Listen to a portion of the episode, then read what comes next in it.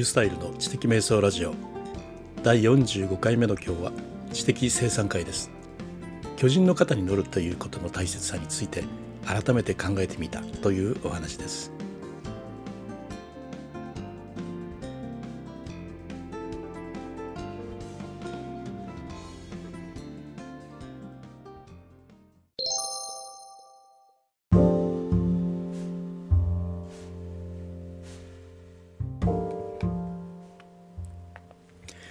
え皆さんゴールデンウィークいかがお過ごしでしょうか？今日は、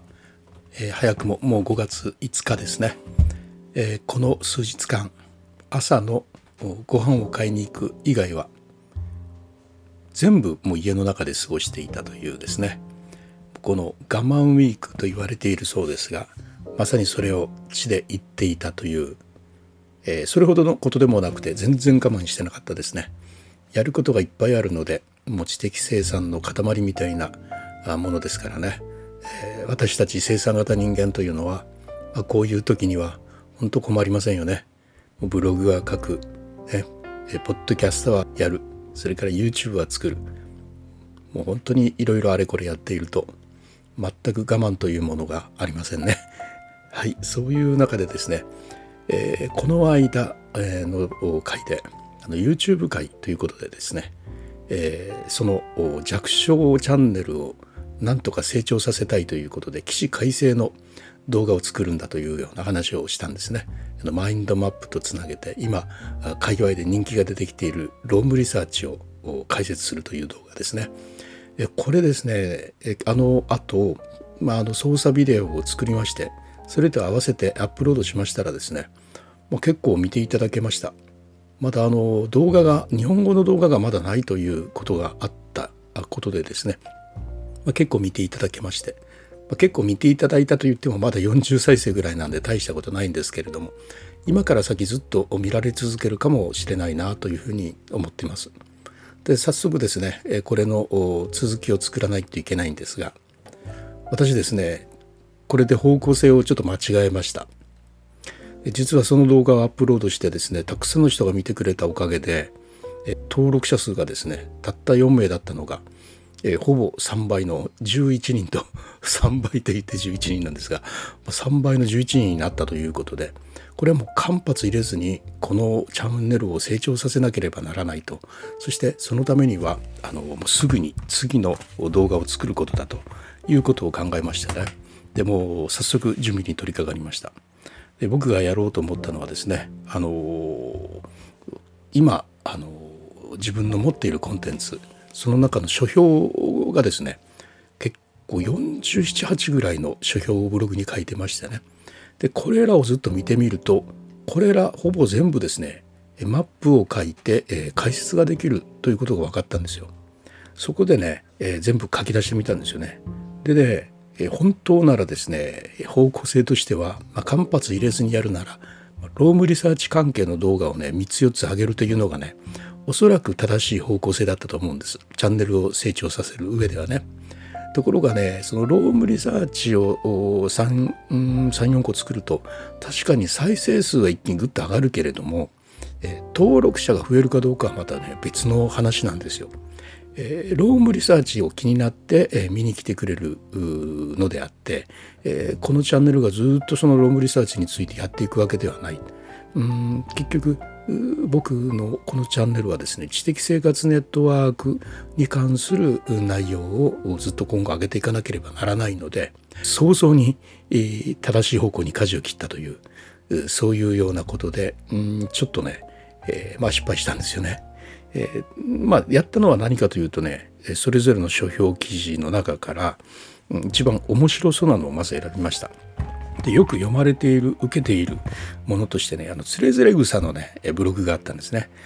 まあ、つれづれ草っていうのは、まあ、古典ではあるけど、まあ、古典としてシャチコバって読むものじゃないよと非常に中身が単なる防備録的なものもあるしね何のために書いたかわからんようなのもあるしですね、まあ、ツッコミを入れながら読むようなものでそういう読み方をすると面白いんですよね。でどうもね吉田健康という人はね鎌倉時代のブロガー的なね書き方をしているなというふうに思うんです雑記ブログを書いてるというようにねですからそのねツッコミの入れ方とかねそれとか、えー、まあ彼が現代に生きていたらどんなブログ書いたかとかねそのようなことをね記事に書いたんですがこれ結構読まれてて人気があるのでノートの方でもね「つれづれ草」を全部現代語訳にするというブログでねちょっと試みをやっているんですけれどもそれをねマップを書いて動画にしたんですね。だ結構面白いと自分では思ったんです。面白いと思いますよ本当に。見ていただければね面白いと思うんだけれども、まあ、大こけをしましてね1日かけてねたくさん拡散したんですよ。えー、最初のツイートそれから10時間ぐらい経って全然読まれてないのでそれをリツイート。それからですねまた別のね仲間の中で、えー、リツイート リツイートというか拡散ですね。見事にそれだけやってですね、えー、半日経ってたった 2, 2再生でした。これねやっぱりねつれづれ草なんてやってもあの誰もねあの動画を読まないんだと見ないんだということがねよく分かりましたね。やっぱあの選択チョイスミスでしたね。であの Roam Research をやらなかったっていうことはね僕はあの間違いじゃなかったと思うんです。うん、それじゃなくてえっとね Roam Research もやっていっていいんですがそれ以外にねやっぱあの選択ミスだったと思うんですよね。でその選択というのがつれづれつれづれ草だったというところが失敗だったんですね。えー、そんなもの誰も見ないよという、ね、あの面白いと思うんですけど、まあ、ですからねあのやっぱり改めて今考えてみるとうーんまあねあの面白そうなものを選んでしまったということがあってこの面白そうだというのがね私の視点から見て面白そうだったということなんですね。えそれじゃダメなんですね。でやっぱ人がですねよく知っているようなねそういう本でやらないとダメだなと思ったんです。でね、えー、例えばですねずもうずらっとこう書いてみたものの中からねこう見てみますとですね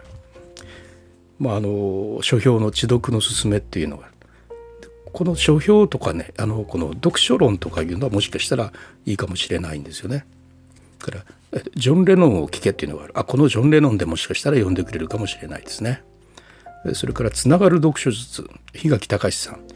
この方はですねもしかしたら読書術なので読んでもらえるかもしれない。あとニュータイプの時代ですね山口周さん。これはもしかしたらねあの読んでもらえるかもあの見てもらえるかもしれないですね。まあ人が知らないものをやったってやっぱダメなんだと。いうようなことです。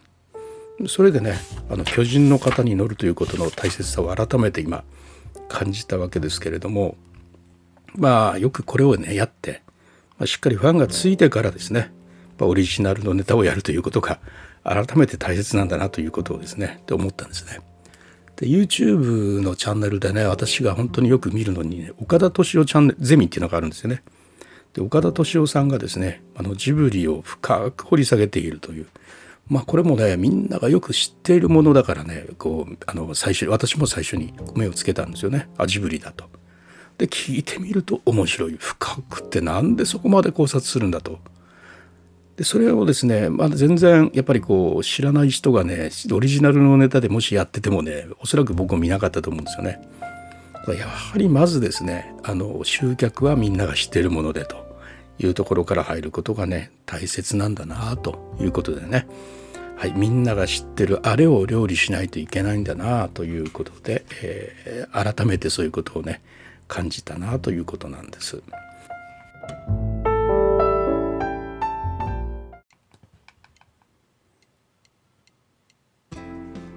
はいいかがだったでしょうかあの知的生産ということで、えー、自分がやりたいことをやってもなかなかあの人にはこう届かないということの典型的な例だったような気がしますね。うんそれでもねあの内臓脂肪を燃やすっていうことに関してのね動画はまあ結構見てくれてるんですよね。